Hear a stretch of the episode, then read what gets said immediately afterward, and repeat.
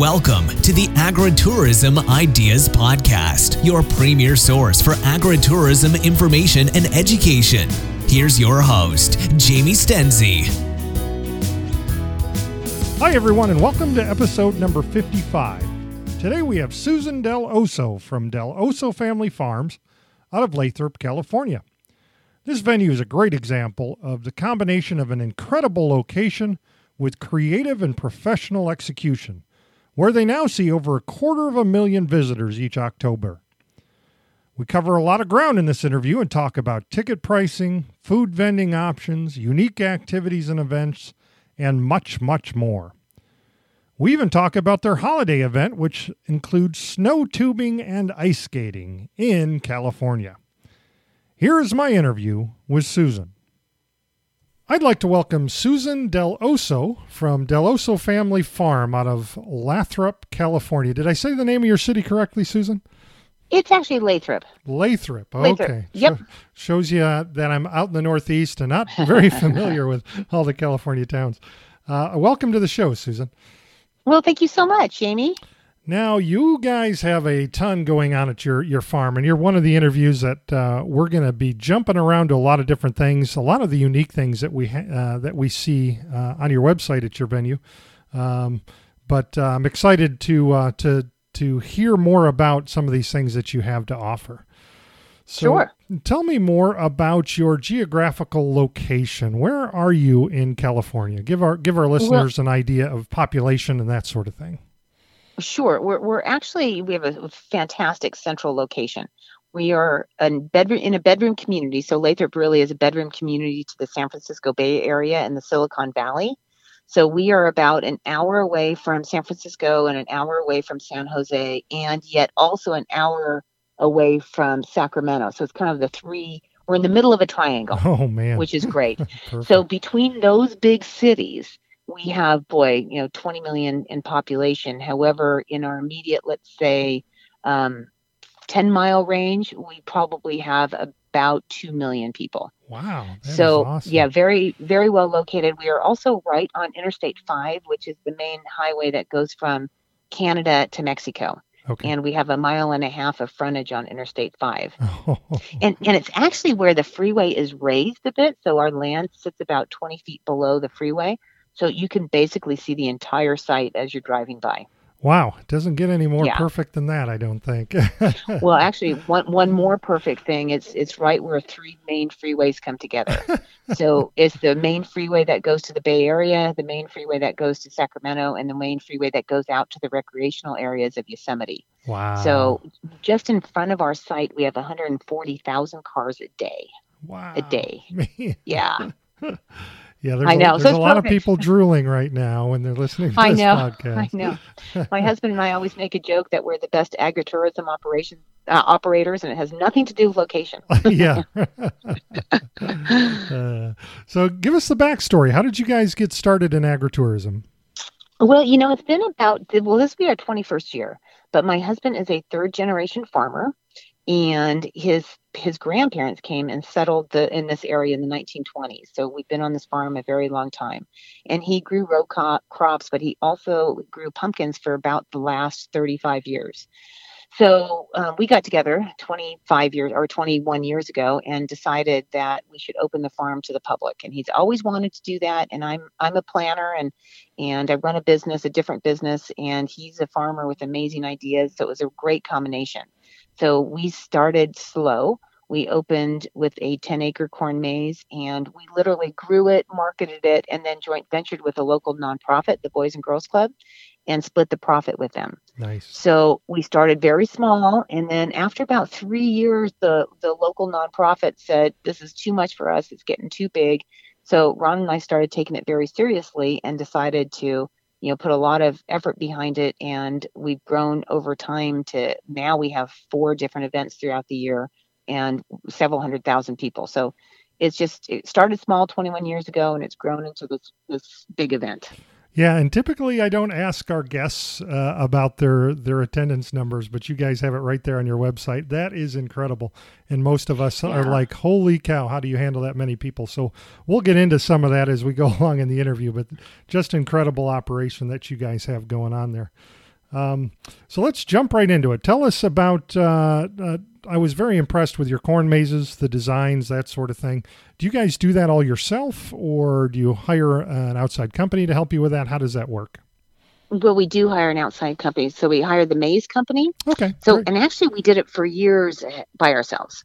So for years, we would get these big graph paper, you know, big things of graph paper. My mother-in-law would design a maze on the graph paper, and we would literally go, you know, each little one-inch square would equal 10 feet in the field, and we would map out on row 25. We've got to pull corn from, yeah, 35 feet to 42 feet. I mean, it was it was a lot. It was very labor intensive. yeah. And then about, I want to say is almost 10 years now, we met Brett Herbst from the Maize Company and um, started using them. And obviously, they use GPS and it's much more automated and um, it's we've never looked back. Great. So, and they also offer some really great.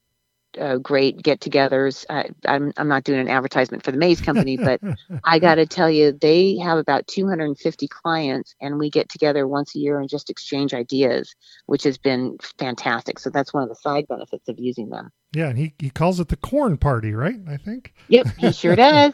Yeah. We were in Hawaii last year. Oh wow! That oh my fun. goodness. hmm Yeah, I cut my great. my teeth in agritourism with the Maize Company. They are an awesome organization, and, and do highly recommend them to uh, anybody Mm, Me who's too. looking for that that extra help in getting things going. and and people to share ideas with. Oh, yeah. There's no you know there's no secrets in this group. Everyone's willing because the overall philosophy is that you know my maze is in California. You may have one in Pennsylvania or somewhere on the East Coast. And if you're doing something that's great, well, let's just grow the whole concept of agritourism. And if you have it and I have it, that helps both of us. Yep, exactly. Yep, great great mentality. Yes, exactly. All right, so we're going to jump through some of your your fall activity things here. Um, you have a lot of the uh, a lot of things that some of us have, and then some unique things. Some of the normal things are like uh, uh, pedal cars and, and pig races and uh, pony rides and that sort of thing. But let's jump onto some of the things that I haven't seen before. Tell me about the walk the plank. What is that all about? Oh, that's that's a great little thing. So we had, and we've subsequently taken it down, or we've taken the obstacles down, but we had this big ropes course, and we worked with a group called Challenge Towers out of North Carolina, I believe. And our goal was how much throughput can we put onto a ropes course because we have, you know, tens of thousands of people a day, and it can't be a circular route. I mean, we have to be able to get tons of people through. So we had this linear course that had three levels that had five obstacles on each level. And so basically you could have 15 people in the air at any one time, which which really accelerated the throughput. But at the very top, there's at the very last obstacle, you can either go back down the ladder, the sieve is what it's called, or you can walk off this plank, which it literally is. It's probably well, I guess it's a maybe a four by ten that's sticking out on the top of the ropes course. And it's attached to something called a drop zone. And the drop zone is a um, you hook up to it in your you hook up to it you're wearing your harness. So it hooks to your harness and you step off the plank and you go down not slowly you go down pretty fast but by the time you reach the ground you're slowed up so you reach the ground kind of like at, at normal speed. So yeah that has been a really fun thing because people it's really frightening to be 35 feet up in the air and to first of all stand at the edge of a plank and then choose to walk off it. Yes, I agree. so and people scream and it's, it's fun. A lot of it's fun yeah All right, and then you guys have something called uh, pumpkin ball, which is which are the orbs, I believe. Uh, how does that Yep. work? Is that something you guys run yourself? Do you have a third party do it? What do the guests Well, do in those orbs? it, very interesting because what we did last year, we created some festival grounds. So we have a lot of grass fields on our site now, about because we have three two acre sites of just pure grass. And one of those grass areas is right in the middle of where everyone is for the corn maze. Two of them are kind of off to the side, but right in the middle. So we had to come up with something that took a lot of room. So it takes a lot of room. So those big, with their Zorb balls that you climb inside, they're uh, 10 foot in diameter. And so we have attendants who help you get inside and, and kind of lock you in. There's a little door that shuts.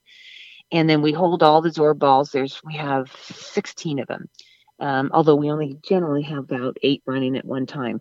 but we we wait till everyone's in and then you race down the field and then you race back and so it, you're in there maybe a matter of three minutes um, but it's exhausting because it's like a hamster you know you're a hamster in a wheel and you're when you go in and someone next to you is your whatever your family member or a friend of yours you're kind of racing each other and it's just a bunch of fun Yeah. so we did it again streamlined to get in and go out because that's included in our one price purchase also our one price entry fee I noticed that you guys include a lot of great stuff in your in your entrance fee, which I think is great at delivering that value for your ticket price. Well, I don't know if you noticed, but last year was the first time we charged a one price entry. oh, really? And okay. yep, prior to that, so for 20 years, it had been come into the park, do anything you want, but then there's certain things that you have to pay for, like the corn maze or the pumpkin blasters or the haunted house, whatever.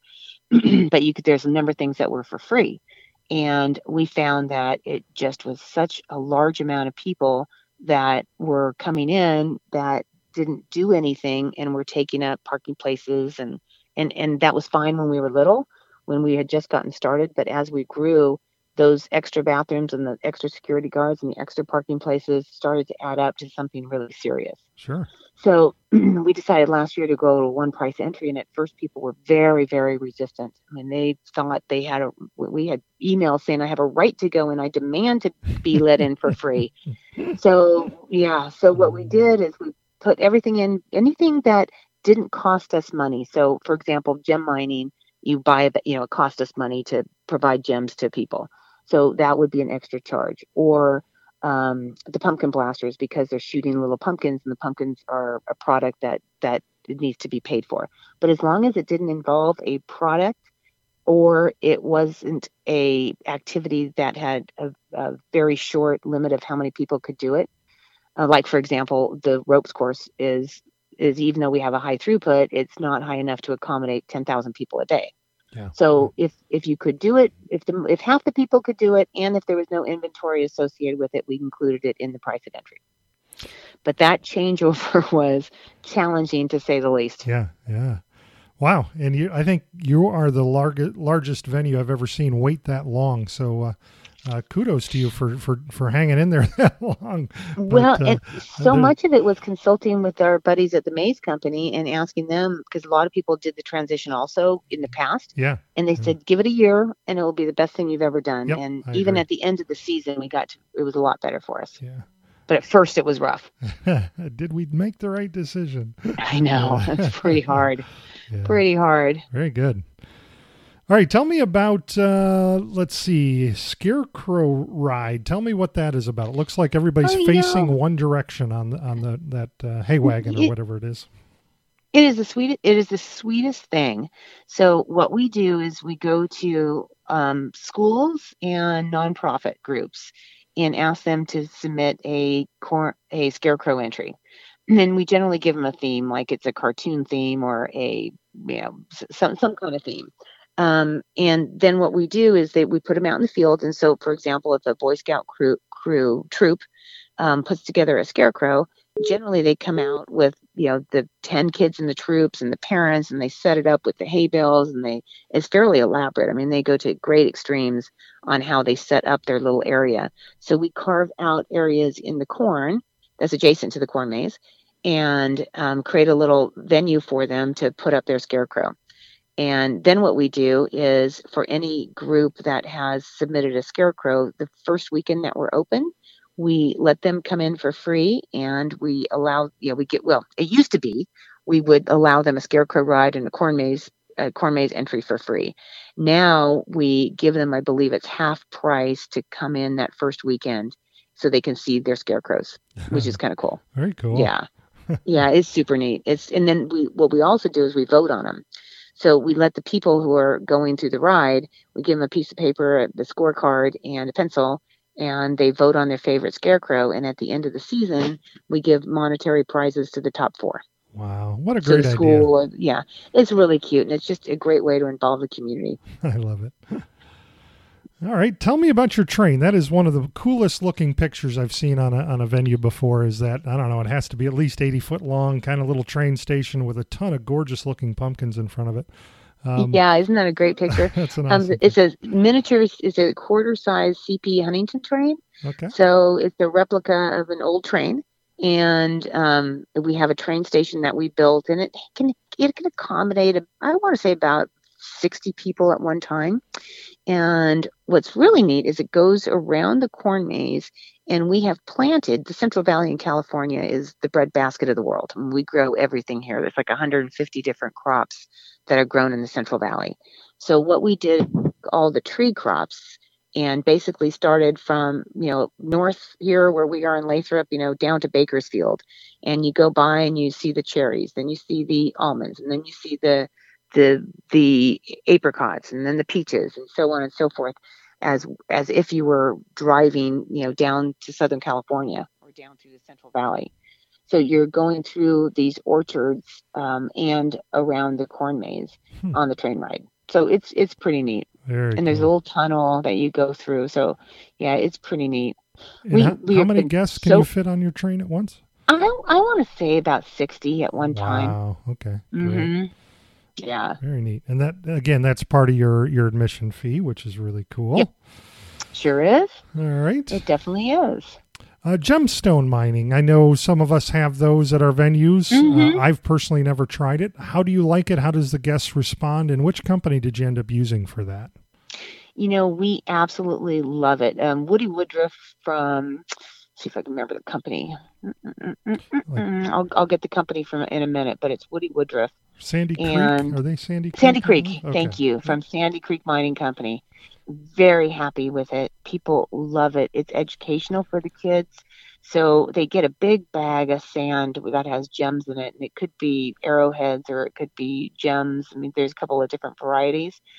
And then we have these signs that show them what they got. So you got a little topaz or a quartz or a or whatever it is. And so the kids just love it because it's exploratory and it's open to, I mean, whether it's small kids or adults, people, it's a great educational things about gemstones. So, and, and we've had to fix the, um, the equipment. We had so much use of it that we were getting a lot of leaks. And so Sandy Creek came back and helped us, um, come up with a new liner that we put in so we could make it more waterproof and because it's generally very waterproof, but we just had so much use. Very neat. So, um, but we're very, very happy with Sandy Creek on that one, and um, people How- love it. How many years have you been addition. doing it? Oh, at least 10 Wow. Okay. Mm-hmm. Very neat. Yeah. All right, let's quickly talk about concessions. You have uh, a variety of different concession locations. A couple of them that caught my eye was a taco shack and a spud shack. How does that, does that go over pretty well out there? And Yeah, uh, our, our kids do that actually. So we generally do all our own food. We don't go to any outside vendors for food. We do it all. Um, but in some cases, our kids or my brother or whatever picks up their own stuff. And actually, you just mentioned too that our kids do. um, the taco shack we've had for a while, and then we did the baked potato one, which is the spud shack, and people loved it. Hmm. They loved it. So um, I don't know how many they sold exactly, but they did pretty good the first year. Um, and it wasn't really that difficult. It's just an oven, and you have the toppings. You know, whether it's the butter or the cream cheese or sour cream, Yeah. whatever it happens to be that you like. And it's a healthy alternative for a lot of the deep fried fair food that we have, because people love the French fries and the garlic fries and the corn dogs, and they love all that stuff. But you know, not all of the family wants to eat that way. right. So it offers a nice, healthy alternative. Very neat. All right, let's jump over to holidays at the farm. Now, a lot of uh, a lot of different venues do something at the holidays, and I was expecting a lot of the same types of things when I clicked on that part of your website. But I was surprised to see tubing and ice skating in California. Tell me how you pull that off. Yes. so yeah. So we this is um 2009 is when we got into the holidays, and we when we did we decided we were going to start big. So what we did is we bought two machines through Snow Magic, which is the um, snowmaker, two machines from Japan that can blow up to three feet of snow a football field wide or football field big every single day in 24 hours.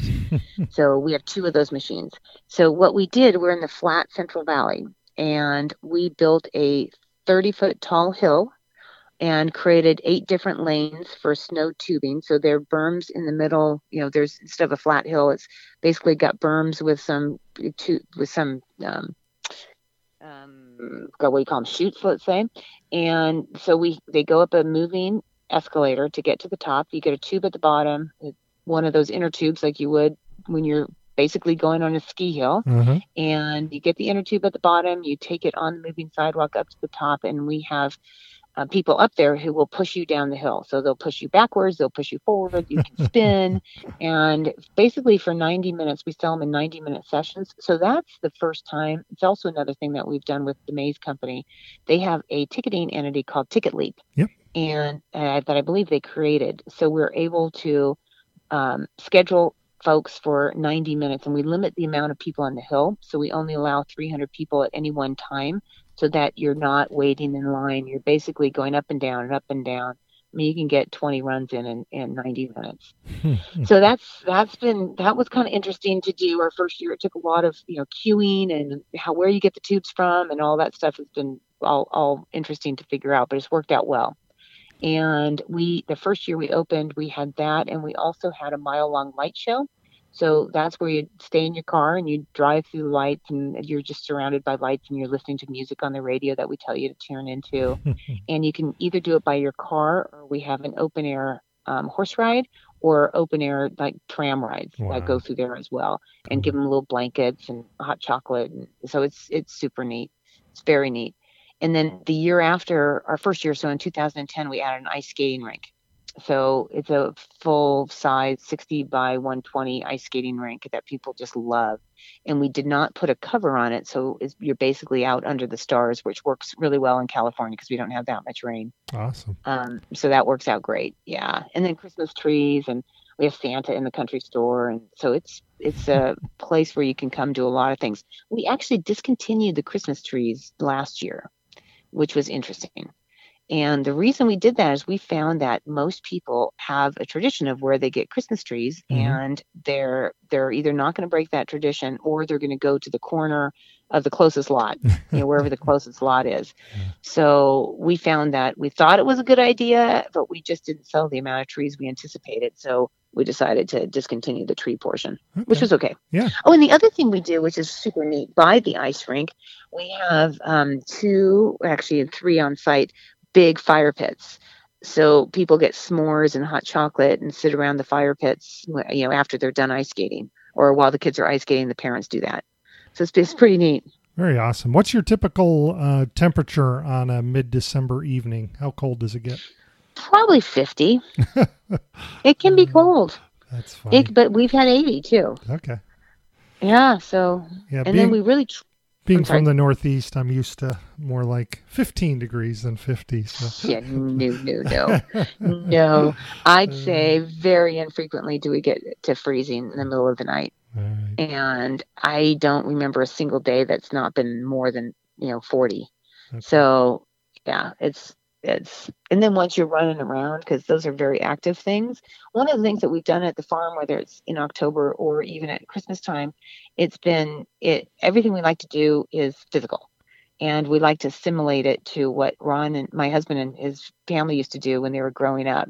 So um, for example the zip lines we have you know they used to basically swing in those tires, you know, out into the lake and j- drop off into the lake because they're in the middle of the farm. That's what country kids did. Yep. So we have a lot of signage around saying this is, you know, what we used to do as a kid, and this is kind of how we're mimicking it for the public.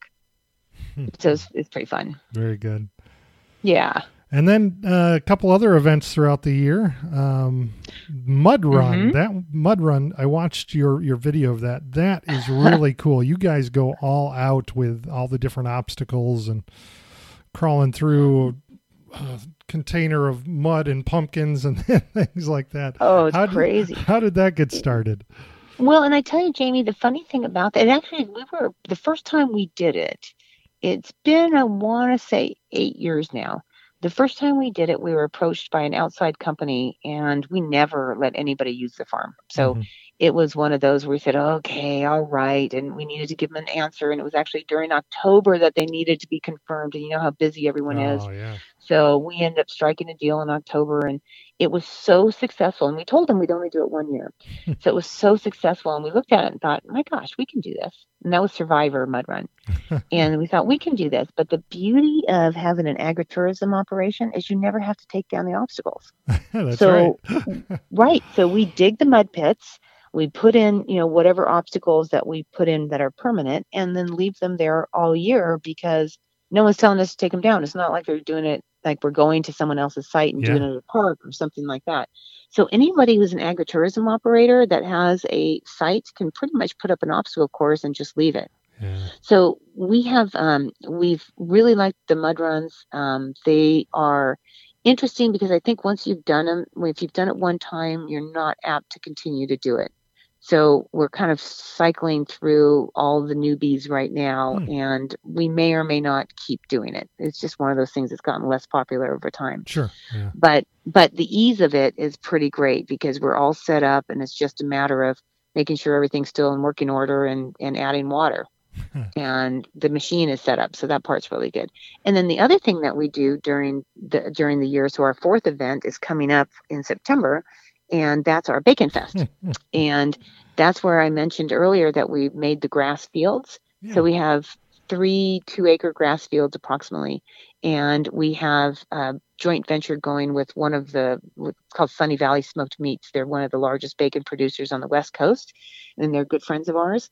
And we just figured that the best festival in the world is bacon. I mean, the best thing to focus around is bacon. Right. So we do something very different. We actually have um, we do music, and which is something we don't normally do. But we do music. We have um, alcohol. We have beer, which is not something we do during October or Christmas. Obviously, we do have a beer area during the mud run, but um, so we have bacon, beer, and bands is what we call it, the three B's and it's a two day event that's just a huge undertaking but we'll see this is our second year and we'll see how it goes this year and um, yeah it's a lot of risk to take Yeah. for a two day event Mhm. Yeah, especially yeah, because you're dependent on the weather and all that. But it looks like you've got some celebrities lined up to be there, and and how did you We do. how did you pull that off? well it's it's interesting because our first year we had guy fieri from diners drive-ins and dives Mm-hmm. and i i mean you you look them up on the internet or you call the you know talent agencies and everybody represents them right Right. everybody can get them. Well, no one represents them. So I shouldn't say no one, but obviously there's only one group that represents them. So what we what I ended up doing is I literally he has a restaurant that's not it's about an hour from us and I drove to the restaurant one day and talked to his manager there and said, "Can you just tell me who I should talk to?" And they gave me the name of who I needed to talk to. So we were able to get him lined up, which was great last year. And through that agent, they have just numerous other people. Um, so we went this year with Adam Richman, and Adam used to do uh, Man versus Food, Mhm. and he does a couple of Food Channel um, shows. So he's he's pretty talented guy, and he's supposed to be incredibly friendly. I can't wait to meet him. Um, but yeah, so you just go to the talent agency, and if you're willing to pay the fee, they're willing to show up generally. Very good. So that's pretty good. Yeah. Yeah, we're we're excited. We're we're getting all geared up. It's our busy time right now to pull that put that all in place. But luckily we have a team that's pretty amazing. We the same managers keep coming back every year. So we have about 20 key people that are that run different areas of the farm and they're just indispensable. They they're whether they run the food or the tickets or the security. I mean it's it's we kind of have you know one person who's managing each one of those areas and they they get it all organized so, So that part's crucial. great Yep. Very crucial. yeah so crucial our people are crucial Yep. crucial All right. Well, we could go on and on probably all day with all the different things you guys do. Uh, let's jump. I know. let's jump over to some of the uh, the questions that we typically ask each of the the agritourism owners that we have on the show. Um, sure So, what was your biggest pain point or challenge during your 2016 season? oh without a doubt it was a change on over to the one price entry Mm, yeah. without a doubt i mean that was hands down And did you have any advice around that for people on what would what did you find uh, worked well as you dealt with customers that were not happy about that change? Well, we're, we're very hands on, and if someone has a problem, you know, they'll voice it on Yelp or the internet or the Facebook, and you know, they they won't be shy. Mm-hmm. Um, so generally, if people came in, they were thrilled because they bought their one ticket and they didn't have to stand in line for anything else. Yep. yep. So we really encourage the people who did like it to speak up, and encourage the people who didn't like it to give us a try and to give it a try for one year and they they were and we did a lot of pre-advertising for it to let them know the change was coming I mean, it actually took us years okay. to get to to doing that so we had been um, talking about it for years and made sure that it was a topic that people were familiar with the thought that we may do that um, so yeah that's how we dealt with it was trying to get positive feedback on our social media as well as um, by, by the way you know there's people who will monitor and manage your social media. And I don't mean the content, but I mean the back office, how to maximize, you know, the searching, you know, to make sure you're up on the top and mm-hmm. how to make sure if you get negative reviews, how to counter those. I mean, it's all a business that we have learned existed. and if you don't have someone managing your social media, and again, I'm not talking about content and what you put on for for you know what how you're trying to attract people. I'm talking about more if there's a problem and you get a negative Yelp, mm-hmm. how do you deal with that? Yep. So that's having that team on board was also fairly critical for us. Very good. Good advice. Give me your top two or three things at your venue that you feel are really popular with your guests. What are the two or three biggest draws? You know, the Zorb balls, the pumpkin balls were really, really popular this year. Okay. Hugely popular. And they weren't that expensive to do. Um, they were um, difficult to find because they were manufactured in China. Oh. And we need to deal with wire transfers to a foreign bank, which is very, very unusual. Um, yet it was well worth it because people were really happy with it. Um, the other things, you know, is all the local baked goods so our country store is predominantly a bakery, oh, cool. and people just absolutely love the pumpkin pie or the brownies, or and they just they just absolutely love that. And then of course people love the pumpkin blasters. you know, shooting mini pumpkins and having those crash on targets is without a doubt a huge popular event.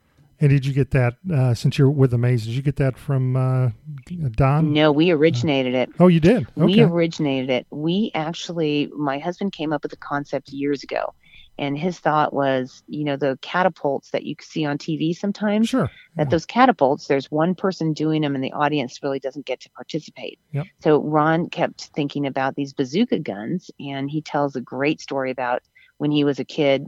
When remember the Sears magazine? Uh-huh. Sears magazine used to have all these items on it, and he identified this bazooka gun that he wanted as a child. You know, for I mean, he circled it four times over for Christmas, and his mom ended up getting him like underwear for Christmas. So he always felt like ah, he's deprived. So he made, I want to say, six, seven prototypes, and we had friends making p- prototypes, and um, we finally got it down. And when we figured out the exact structure of what was needed for the black we call them blasters what was needed we took them to our local manufacturer and had them made out of three quarter inch steel oh wow so there's different variations of what you see out there now but Sure. they basically originated at deloso farms All right, so we're going to wrap up by asking you to give us your key piece of advice for those looking to start or improve an agritourism business. Well, you know, probably my biggest piece of advice is to take it slowly because it's very difficult to know what the public will like and what they will pay for. So we have found throughout the years that we thought we had a slam dunk in something, um, and the public didn't like it. So if, if we would have invested too much into it, it just would not have been a good financial decision for us. So I think our success has been that we started really slow and we built on what people wanted and grew from there.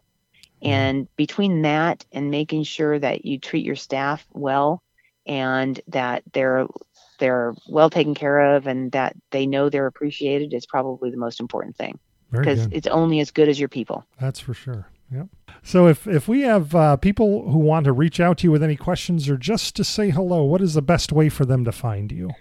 You know, the best thing to do is um, go through our website.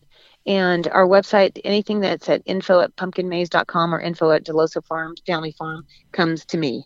But thank you so much. All right. Thank you, Susan. I appreciate you coming on.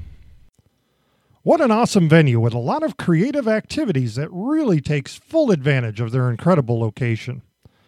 I hope you were able to pull out some ideas and inspirations for your own venue. Be sure to go out and check out their website at pumpkinmaze.com to take a closer look at their operation. Thanks for listening, and we will see you next time. Thanks for listening to the Agritourism Ideas Podcast. Be sure to visit us at agritourismideas.com for more great information, ideas, and resources.